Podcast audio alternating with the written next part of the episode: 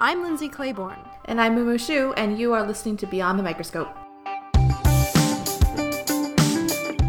Hi, everyone. We're back for another episode. Today's guest is Dr. Tracy Fanara. She is an environmental engineer. Tracy, thank you so much for joining us. Thank you so much for having me. So um, let's let's start with the beginning. Um, what do you do as an environmental engineer, and, and who do you work for, and, and what's your day to day like? That's one. That's three giant questions. So yeah, take them as you will. okay, so um, after I graduated with my undergrad, I went and worked for a civil engineering firm doing water, wastewater, and stormwater design and treatment. And then after I graduated with my PhD, and all through the PhD, I still worked for consulting for as an environmental slash civil engineer. And then when I graduated, I um, I went to work for Mote Marine Laboratory as a research scientist. So right now I run the environmental health program, which was really outside of my comfort zone. I, I didn't really know what I was getting into. All I knew is that environmental health had historically been very big into outreach and education. And so that's that's something that through the journey of my you know work experience masters and phd that's something that became really important to me because i realized that you can really make a difference through education. Um, but now my day to day is different every single day and that's that's one one thing that i really really love about it. Um, the program was historically marine research and red tide research and marine research i was super excited for because you know, there 90 96.5% of the world's water is in the oceans and and we depend so much on the oceans. And so transferring from my experience in hydrologic restoration and civil and uh, environmental engineer engineering more on like the land and freshwater um, this was a big change but it was a welcome one. And uh, the red tide stuff i was really not not too into at first because I mean it's phytoplankton, you know, um, and I was gonna have to work with phytoplankton ecologists. Okay, so as a as a non biologist type person, what is uh, red why do you is, hate, hate red What tide? is it, and why do you hate it? okay, Uh, yeah, I'll, ex- I'll explain. Actually, a lot of people hate red tide, and I'll tell I'll tell you It why. is totally a Florida hate red tide kind of thing. Right. It is definitely a Florida hate red tide because it's specific to the Gulf of Mexico. And what this red tide does, it, a lot of places have different algae blooms that they call red tide, but Florida red tide is specific to an organism called Karenia brevis. It's a phytoplankton, but it is very special because it contains a toxin called brevetoxin. That toxin can actually aerosolize, attach onto sea salt particles, and move on shore. And as you know, Florida is huge for their beaches and tourism. So when this brevetoxin comes on shore, people that are healthy will cough or get itchy eyes, runny nose. But if you have asthma or COPD, it can put you in the hospital. It can be very serious. So, um, you know, at first I wasn't too big into this whole microscope. yeah, this whole microscopic algae thing. But as soon as I started getting the phone calls from from people that are retired and just wanted to come down to Florida for a vacation and can't can't even stay at their house that they saved up for for so long on the beach and people calling and, and asking me where red tide effects are because their son wants to go play with his friends at the beach and he has asthma and can't go if there's red tide effects. Like it's, it's it really pulls on your heartstrings and you start to really get into it that way because it means so much to the public. Um, but the thing is it's a naturally occurring phenomenon. It's been happening since the 1500s um, it does appear to be getting worse with climate change, but that's not statistically proven as of yet. We're working on it. Um, but because you know it does have a place in the ecosystem, to get rid of it, first of all, it's it's the ocean. You know, like you'd have to get rid of a ton of other uh, organisms as well, which is never good. Um, and then, in addition, it's just you know, it's just a it's just a really big feat that we don't really uh, we don't know what the repercussions would be. Right, it's like anything else, right? If you were to re- like, it'd be great to get rid of red tide for the sake of humans, but who uh, who who knows what kind of ripple effects, right? I mean, you're exactly right, and it does it does cause a lot of aquatic life, you know, death and and sickness, and we have like sick manatees and dolphins and and dead fish wash up. It's I mean, but at the same time, some scientists think that it resets the Gulf, hmm. um, and it's like a, a necessary part of the ecosystem. Um, but the one thing that we can do is monitor where blooms are and um, create models that will alert the public of where the effects are going to be. So I created a couple of apps to do this. Um, I worked with a programmer. Um, and we put out uh, a redevelopment of the beach conditions reporting system. It was ri- originally developed in 2006, but I redeveloped it in 2015 when I started at Mote to include other parameters. So if there's you know no bloom, people will still know to go to the website or app to check those conditions. Um, and also a citizen science app that anybody can report beach conditions from. Uh, it's different from the BCRS because the BCRS has trained beach sentinels like lifeguards or facilities reporting um, beach conditions like respiratory irritation, dead fish, water discoloration, and as well as you know crowds, debris, um, jellyfish, etc. And so, is all your all the reporting done through um, I guess these sentinels, or is, are do you have sensors or monitors out in the water as well? So we have all of it. So we do cruises to take uh, physical samples and then analyze back at the lab. We also have um, gliders uh, that are uh, AUVs that we put out to the ocean that constantly give us feedback of um, water chemistry, and um, we also have this this you know beach sentinel reporting too. Um, and it's not just us that that do the red tide monitoring. We work with a, a number of different um, research labs and government organizations throughout the Gulf of Mexico, and um, like NOAA, for example, puts all this information together. So does the Gulf of Mexico Coastal Ocean Observing System and Florida Fish and Wildlife. So there's many different places that you can find all this data that all these different groups are collecting. So how did how did you get into environmental ecology and environmental engineering?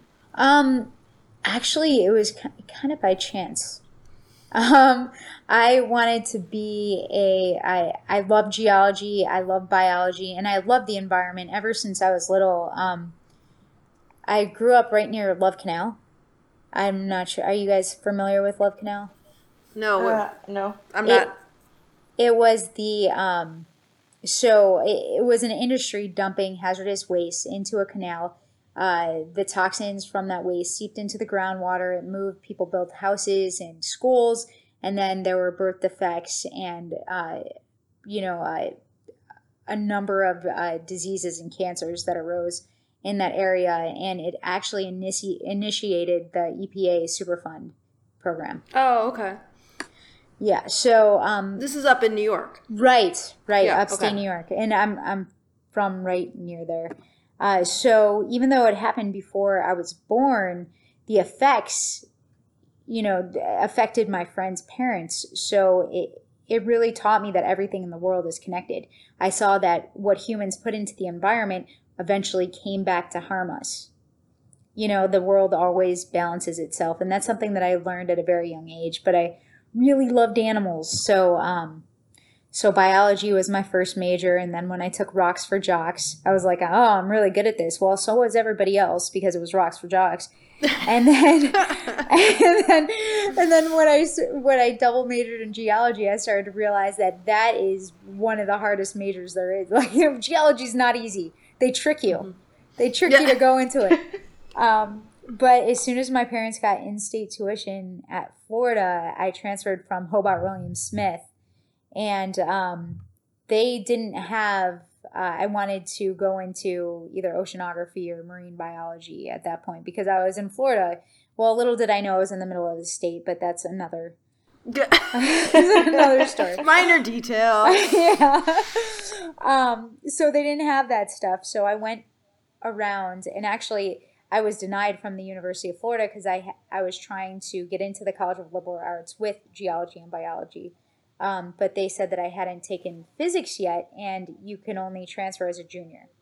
So I went over to the U- University of Florida, and um, I was getting in regardless. So I went to every college with my transcripts because I I had the grades. You know that wasn't the problem until someone let me in. And environmental engineering was the first place that I talked to, and they let me in, and I just immediately fell in love with it. It was the best accident ever.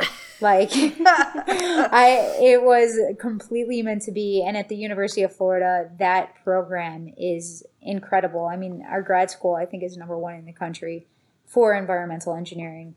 The professors really care about the kids. They I mean, it was it was just a great experience. But you know, I had to do a 5-year program in 3 years because I didn't want to spend forever in undergrad and only one of my classes transferred over because oh no. I know.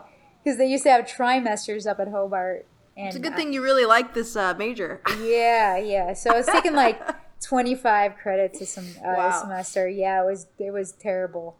So when i was done with those three years all i wanted to do was was go make money and work. Um Makes sense. yeah. So i went and i i took i i'm very um i don't like to be bored. So even though i sent my resume to like 100 places before i graduated um the i took the first job i got it was right down the street from my parents house and um, there was two weeks in between. So of course i took another job for those two weeks. Um, so I worked on a new technology to displace seagrass um, because the seagrass is really important part of the ecosystem, and it was being killed because of you know boats and you know recreation. So they were moving it, and they found a way to move it. So I helped them with that, and then I started um, with a land development firm, which was completely different than anything I had ever done in school because back then stormwater wasn't even covered in classes. Um, and stormwater is the single most important thing in land development. That's what all the permitting is dependent upon in the state of Florida, I should say, because um, we have very strict ru- rules here, but rightfully so. Most of our water comes from groundwater.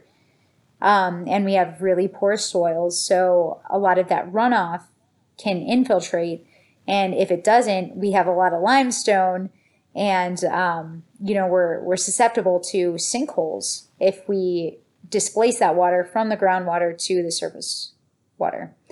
Uh, it, does that make sense? Are you following? I'm sorry? Yeah, sorry. Wait, Definitely. yes. I feel wait, like I'm I wanna- talking I wanna so much. stop. I want to stop a little bit and let's talk about sinkholes for a second. oh no Because they, because as a non-Floridian, they terrify me, and I have no idea. So Oh, please do. I'm explain- actually doing a pilot on sinkholes next month. So ask away. okay, uh, wh- how, how, why? Okay, and how so- do I avoid them? How do you avoid them? Don't live in an area with karst geology. So any kind of uh, carbonate rock, like limestone, for example. Uh-huh. Um, so we have a lot of that there. So when it rains, and it rains a lot in Florida, water seeps down. That carbonate rock is mobilized and dissolved, and it makes the water acidic, and that dissolves more and more of the carbonate rock. But the big problem is when these caves are created over years and years of natural water flow, and then we pull groundwater from the aquifer and it lowers that groundwater table. And then on top of it, we're building, uh, you know, a lot of cement, adding impervious surface, which is any surface that water cannot penetrate. So concrete, uh, houses, asphalt, etc. So what we're doing is taking that water from the ground and increasing the amount of water that's running off the surface and decreasing the amount of groundwater. So it's kind of like um, what's a good example?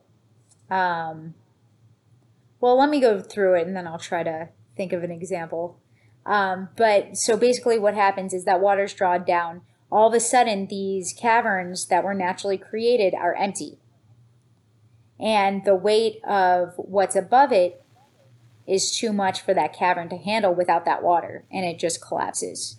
Okay. Is it predictable or is it like is it one of these things that you just don't know when it's going to reach its breaking point? That is an excellent question. And, you know, to um, 50 years ago, probably not so predictable. But now, because you can actually see small movements from satellite imagery, um, in addition, you know, if it's happening around your house, you can see kind of cracks in your foundation in doorways. Um, so you do have a little bit of of a warning if you're looking for it. Yeah, well that might yeah. That's the if thing. you're looking for it. if you're keyword, looking right? for it.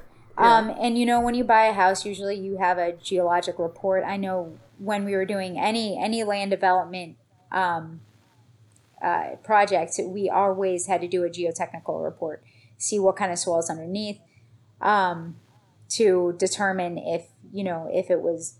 Say, well, most of the time it's to determine what kind of water you can draw for irrigation, but also you know that would let someone know what kind of geology is underneath where you're building. So, how much development is located on land where this can happen?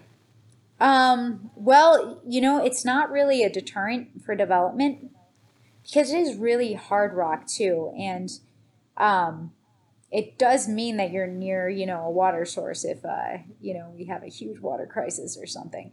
But yeah, people aren't really. Oh, there's limestone there. I'm not. I'm not developing. And if you look at a map um, of where karst geology is in in the United States, of course, um, you know, northern Florida, Georgia, uh, uh, where else? I think a little bit of Louisiana and Alabama.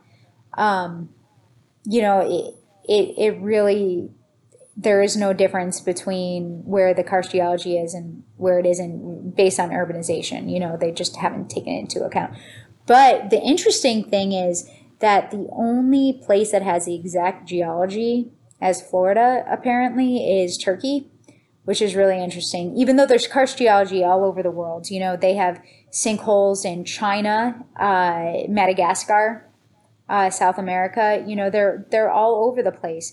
But apparently, from what a what a researcher told me last week, which I haven't confirmed through publications, I want to make that known, but is that Turkey is the only place with the with the exact kind of geology that we have, which is interesting. But um, yeah, there's some really interesting history behind sinkholes too, and you know the Bible actually references them as a sign of the end of days, which I just found out. Like, Well, uh, for some reason, I'm not week, too. surprised about that. yeah, yeah. I mean, natural disasters. That's kind of revelations, right? Yeah. So, Mumbo, since you're not in Florida, you should be all right. Or Turkey. Okay. Yeah, Or or Turkey. or, Okay. China. Avoid Or China. avoid those three places. Apparently, China's the bit the the major like there was a huge sinkhole there. But- Really? Oh. Yeah. Yeah, but in Gainesville, Florida, they're popping up all over the place. Yeah, well, Um, I, you always see the pictures out of Florida. Oh yeah, yeah. The person in 2013, um, a man's house in Tampa just vanished, and you know there was someone actually in the house, which is why it made national news. But a lot of the times these happen, and people aren't aren't affected. I remember that story. I think it was in California at that time. Yeah. Going Which is worse, cold. earthquake, Florida's. earthquake, sinkhole, earthquake, sinkhole. Yeah. I I know, I know, and we we have the hurricanes too. So, um, you know, it's like earthquakes or sinkholes plus hurricanes. So I think, yeah, I think that California wins on that one, except price price of living. right, You know. right there you go. Sure. Yeah, and then we're back to Florida. Yeah. Okay, so we we've we sort of have gotten to to you graduating college and and have uh finding a job right after college. Yeah. Uh, and then finding a job before you started that job. Um, how did you get into graduate school, or why did you go to graduate school? Okay, so that's that's really um, important because um, the reason why I went back to graduate school is because during my four years of consulting engineering experience, I realized that every project was approached the exact same way. Without looking for what would be best for this area for this project what is mo- more sustainable what you know it, there was no deviation whatsoever. Everything was done to minimum regulations um, which it will always be the case. So so really it was the regulations that needed to change and i knew that sustainable development can save developers time and money as well as you know in, uh, promote infiltration and recharge of the groundwater table as well as uh, biological degradation of pollutants etc so i knew that there was a better way to develop things that that just wasn't being done so um, I went back to school to do that research to change regulations and actually make a difference on how we approach land development. And so that was my main driver. And then uh, when I got to grad school, I had a really cool master's project. I got to storm chase, which was, Whoa. yeah, it was a lot of fun. Except I wasn't ch- chasing tornadoes. I mean, I would have been really bored in Florida if I was trying to chase Yeah, tornadoes. there wouldn't be, there wouldn't be that many of them. but there was tropical force storm winds that you you know like it was it was some serious storms rainstorms that we were that we were chasing um, we were basically we were taking samples prior to and following uh, exposure to a filter media and we did a ton of analysis afterwards to see what the filter media did for you know for pollutant removal. I focused mostly on phosphorus because most of the lakes in uh, northern florida are phosphorus limited which means that that's really the nutrient that's important for algae blooms. Now i don't where are you guys located? DC. But I just moved to DC from Florida, oh okay so, I know I know a lot of what you're talking about. Okay, so do you remember when you were in Florida and you saw that like really thick green paste on a lot of lakes? Yeah, it's called eutrophication. Basically, it's just proliferation of algae blooms. Um, the thing is, some of them can be harmful. They can uh, release toxins, just like you know red tide does, uh, just a different toxin, um, and actually can get into drinking water systems. This hasn't happened in Florida, but it did in the city of Toledo uh, they had to actually shut their water down. But anyway, preventing excess phosphorus into these lakes can prevent that from happening. And eutrophication um, has a number of, of effects. You know, it blocks out the sunlight and makes it so photosynthesis can't occur underneath. It reduces the dissolved oxygen and just changes the ecosystem in general. But yeah, so I forgot what your question No, I think I covered it. I was just I was curious how you what you were doing as a graduate student and yeah. Yeah, so I switched uh, for my PhD. I not only not only did I switch professors, but I switched because I was really focused on on phosphorus removal and transport in uh, surface water, and I really wanted to look at something more big picture. You know, doing hydrologic restoration on a watershed level. So, from my experience in, in project engineering and my modeling experience that I had, I really wanted to take that into my PhD. And no one was really doing that. And I knew that I was going to have to create it myself. And I knew I was going to have to go find my own funding. But to me, it was really worth it because it was something that I believed in. Um, so, I found a professor who was a hydrologist. Um, and and I, you know, just just went that way. I got a I got funded through something called Spice, uh, which was a program where graduate students actually go in and teach seventh grade science two days a week. Oh, cool. I've never heard of this. Is it a national thing? or is It a was it thing? was it was an NSF program that got cut from the budget, which is Aw, unfortunate. Man, that's Yeah. a great idea, though. Yeah, we were going into underprivileged schools and doing hands-on science activities, so they were able to learn by actually doing. Um, and we provided the all the um, materials needed to do this, which was great because the school didn't have to jump through hoops to do it themselves. Um, and it gave the teachers a break for a couple days. Like it was, it really benefited everybody. I I'm really like someday if I make it big doing something or invent something, I swear I will I will donate Start that up again. Yes. That will be that will be that thing that I that you know, I want to Huh. reinstate because it was a great program and it taught me a lot about communication in science. Like, I know that throughout this call, I've been using a lot of big words and I'm really sorry. No, it's okay. We don't mind big words. Okay, I know you guys, you, but Right, but you're right. But like, you know, depends on your audience, right? I mean, right. If somebody who has no idea what you're talking about at all, it's going to be like, okay, she lost me, I'm done. But you know, Moo and I know some things, and I've lived through enough red tides to know exactly how obnoxious those are. So, Yeah. Yeah. So, um, yeah, it really taught me to, to speak at a seventh grade level, which I remember the first day I, uh, I think it was the word eutrophication that I said. Um, because they, you know, asked you to, to introduce yourself and give a background. And I just listened, like watching the kids' faces as I was talking made me realize that I, I needed a lot of work. Um, if I because, can only imagine. yeah, I mean, and seventh grade is great because apparently the general population has the education of a seventh grader when it comes to science. Huh. Oh, I didn't know that. Yeah. So that makes sense. Yeah, so they always tell you to talk down to a seventh grade level.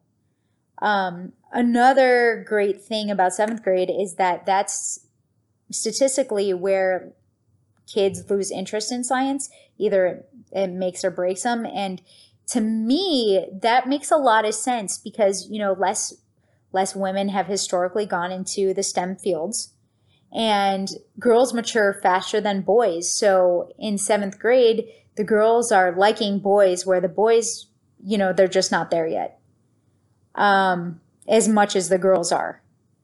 Uh, and that's something I kind of saw and I thought was really interesting. So the distraction factor is higher at that point for the girls. Yeah, than it is I mean, boys. You know, and that's, that's, an interesting theory. yeah, it, it, and that's all it is. It's just a theory and, and, you know, something My that, mother has said the same thing. So really? Well, then it must be true. Yeah, she then it must be true. She said the exact same thing. Good. Let's just say she said that. Yeah. but yeah, so it was it was a really great program, and that's how I was funded throughout my PhD. And then on top of it, I worked um, at CH Chilham Hill, um, which was really cool because I got to do you know projects all over the world. I designed a, I did the civil design for a city in Saudi Arabia, which was really neat because um, they have no stormwater regulations. So None whatsoever. I No. don't have stormwater, right? Well, the pr- the problem is that they get very little rain, but when they do, It's like monsoon level.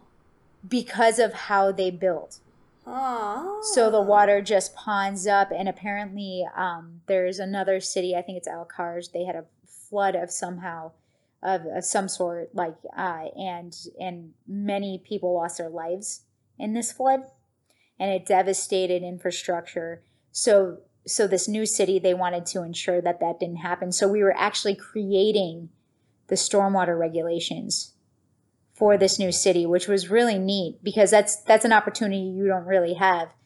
Not in Florida. I mean, in Texas, that's another story because they really need to to do something about their stormwater regulations. Actually, that was something that I was going to ask um, when you were talking about uh, Saudi Arabia. Is that you know after Hurricane Harvey, um, is Houston a city that was designed for dealing with floodwaters? Well, the thing is with Texas, it's like uh, it's it's kind of like the Wild West, and they pride themselves on that because you know they can do what they want with their property. Um, whereas in Florida, if you want to put a pool, I mean, into your your yard, you have to jump through hoops with permitting, etc. But um, yeah, one of my really good friends, she works for CDM Camp Dresser McKee in uh, Houston, and the first thing she said when she got there is that she was shocked at the lack of stormwater regulation. And she wasn't even a stormwater engineer. And she was, you know, just absolutely, you know, taken back by by this lack of regulation and lack of hoops to jump through, which, you know, it, it seems like it's easier until her house was four feet underwater. Um, so no, they are not. They do not do things the way Florida does, you know, and, and they get enough rain too, so they should.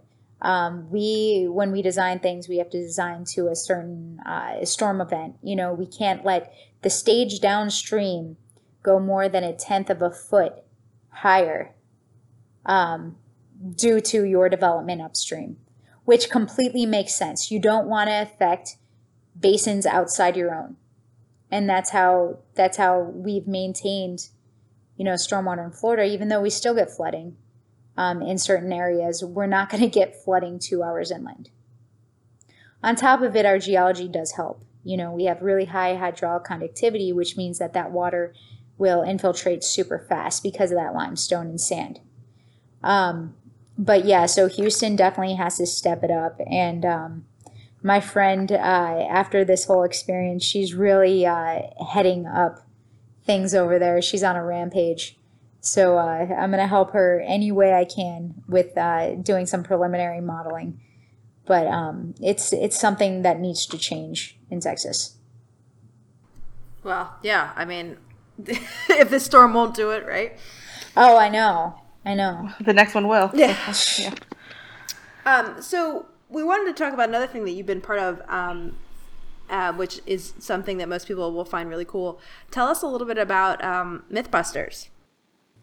So, MythBusters was um, it was definitely a learning experience and a lot of fun. Uh, I, you know, throughout my my PhD and, and master's, I started to realize that you really can change behavior through education. You know, I saw people throwing things out the side windows and and in a survey I asked people where I thought where they thought their stormwater goes and they you know 72% either didn't know or thought that it went to a wastewater treatment plant when 100% of the stormwater in Florida goes to a natural water body. And I started seeing those same people hold on to their trash. And then, you know, the same thing with bottled water, you know, and I started to learn how to create behavioral changes to be more sustainable. Um, and so I was really big into, you know, outreach. And that that's when the dream was born to, you know, make environment mainstream. Uh, so when I had the opportunity to go on to Mythbusters, I knew it was completely outside of my comfort zone. But, you know, that's really the only way that you learn is to go outside of your comfort zone and grow. So I, I took the opportunity. I wanted to get the TV experience so I can, you know, kind of know the ropes so right. I can do this environmental movement. Um, but I had, you know, I was a design engineer and I wanted to do the calculations on everything and optimize every single uh, and they didn't have the time for that. You're exactly right. They had no interest in optimization whatsoever, or design, or calculations. It was more like, and the thing is, here, here's the thing: MythBusters was made by nine non-scientists for non-scientists. You yeah. know, um, and that's the beauty of it. That's why it was so great because it got people that what weren't interested in science interested in science and that's something that was really appealing to me but at the same time i'm not that um, you're sitting there going no i need to i just need to oh you have no idea. calculus. people were making so much fun of me constantly. They're like oh i need to do the calculation. Yeah it was it was very funny. Um, but yeah like i had welded like twice prior to the show and so um, yeah that was new. It was kind of it was. I have no interest in ever welding again. I got to be honest. It, it didn't help because you've done it. Yes, and here's the thing. Here's the reason why. It's because one of the guys on the show, his wife, who was like eight months pregnant, came to visit, and she told me that her friend was became infertile because of welding. And I was like, well, you know, it, even if this hasn't been proven yet, perhaps it might be in the future, and it, it was just a huge turnoff. Um, oh, yeah. I never heard that before. Yeah. Wow. Yeah, I mean, but I I believe it can be true because there's a lot of mm-hmm. fumes and you know you're right literally melting metal. Yeah, that's true. Um, so what did like out of out of that whole thing, like what what was like what did you feel like you walked away from with that cra- that sort of bizarre, crazy, surreal of an experience? Yeah. Um. Well, the coolest part was seeing that all of a sudden I was, you know, being looked at as a role model by kids. And that was that really changed my perception of myself. Um, and I really kind of grew from that and became a better person from that. Um, you know, swearing less. Just And- little things like that, right? right, right.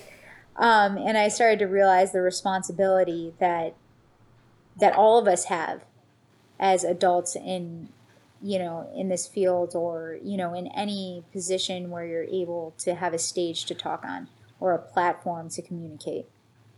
Um, and that goes for social media too. Uh, because these kids are just so um, open to you know um, learning from people that you really have to make sure that what they're learning is something good. Um, but yeah and I, I from that show i i took away a lot. You know i i realized what i needed to work on as far as uh, oral presentation. Um, and it really gave me a good platform to talk about science because after that you know uf put me on their homepage and had me talk for several colleges and then um, within the school. And then you know at Mote marine laboratory we have a big pr and media uh, program there. And so they were able to get me a lot of interviews and you know really give me a lot of opportunities to not only talk about the show but talk about my work at Mote and Right. um, all the things i'm trying to do with my program which was excellent What is We're gonna something we're gonna use that segue perfectly because you said you wanted to talk about your work. So Mumu has a yeah. So I was question. gonna I was gonna ask that what are you currently working on, or what is the, the project that you're kind of really excited about? The project I'm really excited about is an EPA funded project uh, on endocrine disruptors in the Florida Keys. So, right now, I feel um, like I'm gonna about to be traumatized by this. no, you're not. You're, Okay, good. You're actually not. It's, well, eh.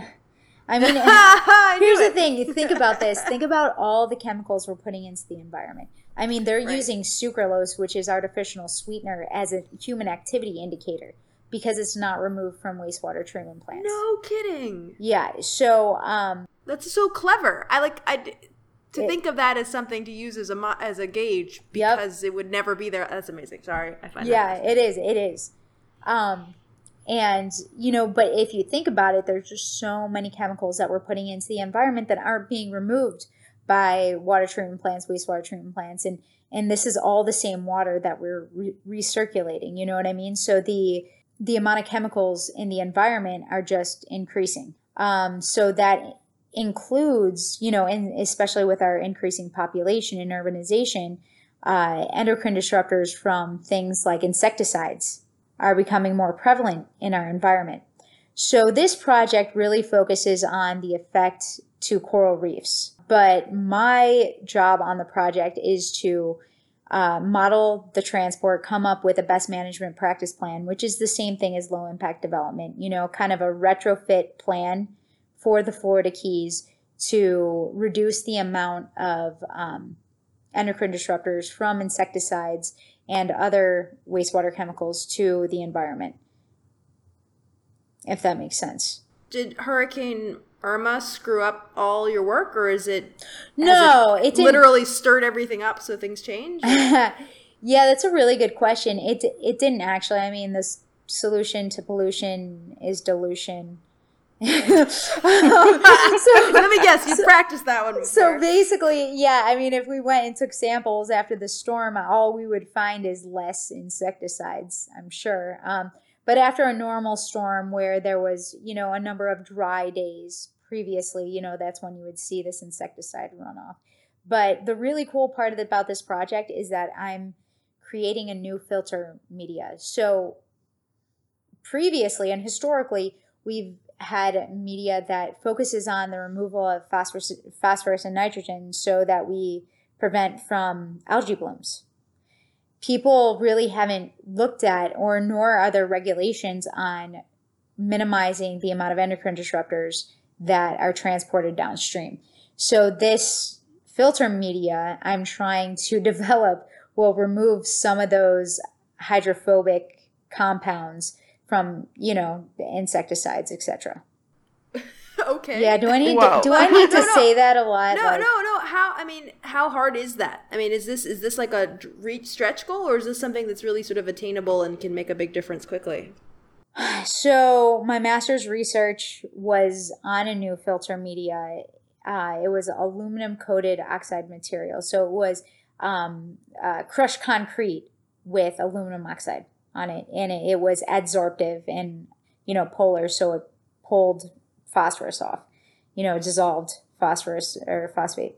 Um, so it was possible in that sense. So I figured, well, you know, if if my professor back then did it, then why why can't I do it for this other compound? Well, the thing is that although I have a very strong chemistry background, I am not like in you know I I don't have that kind of um, knowledge to actually create a new material.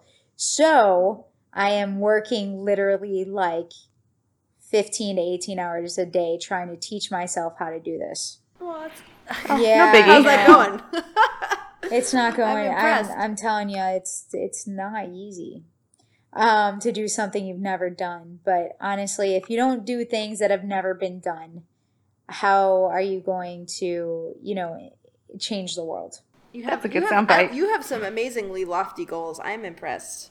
And I don't mean that in a bad way, but I mean like No. some people are like, I'm going to research this one little tiny thing and I'm going to solve it. But you're like, no, I'm going to change the world. No, don't, I don't worry about me. I'm going to handle that. I know, and that's the thing. Like, I can't, I can't just focus on one little thing. Like, it's not in me. But the thing is that sometimes I take on too much too, and like, you know, the stress levels, man. I really, I, I don't, I don't know how that's gonna affect me long term, but I better, I better solve all the world's problems before I get there. Oh well, that sounds like a plan. Um, well, Tracy, that's all the questions um, we have for you. Thank you so much for um, sharing all of your crazy stories and confirming that Mumu's not going to die in a sinkhole anytime soon. yeah, no, I think you're safe. I think you're safe. Hey, you're still here. Thanks for sticking around to the end of the show. Help other people find this podcast by giving us a rating on iTunes. And don't forget to follow us on Twitter and Facebook at Scope Podcast. Our theme music was composed by The Copycut.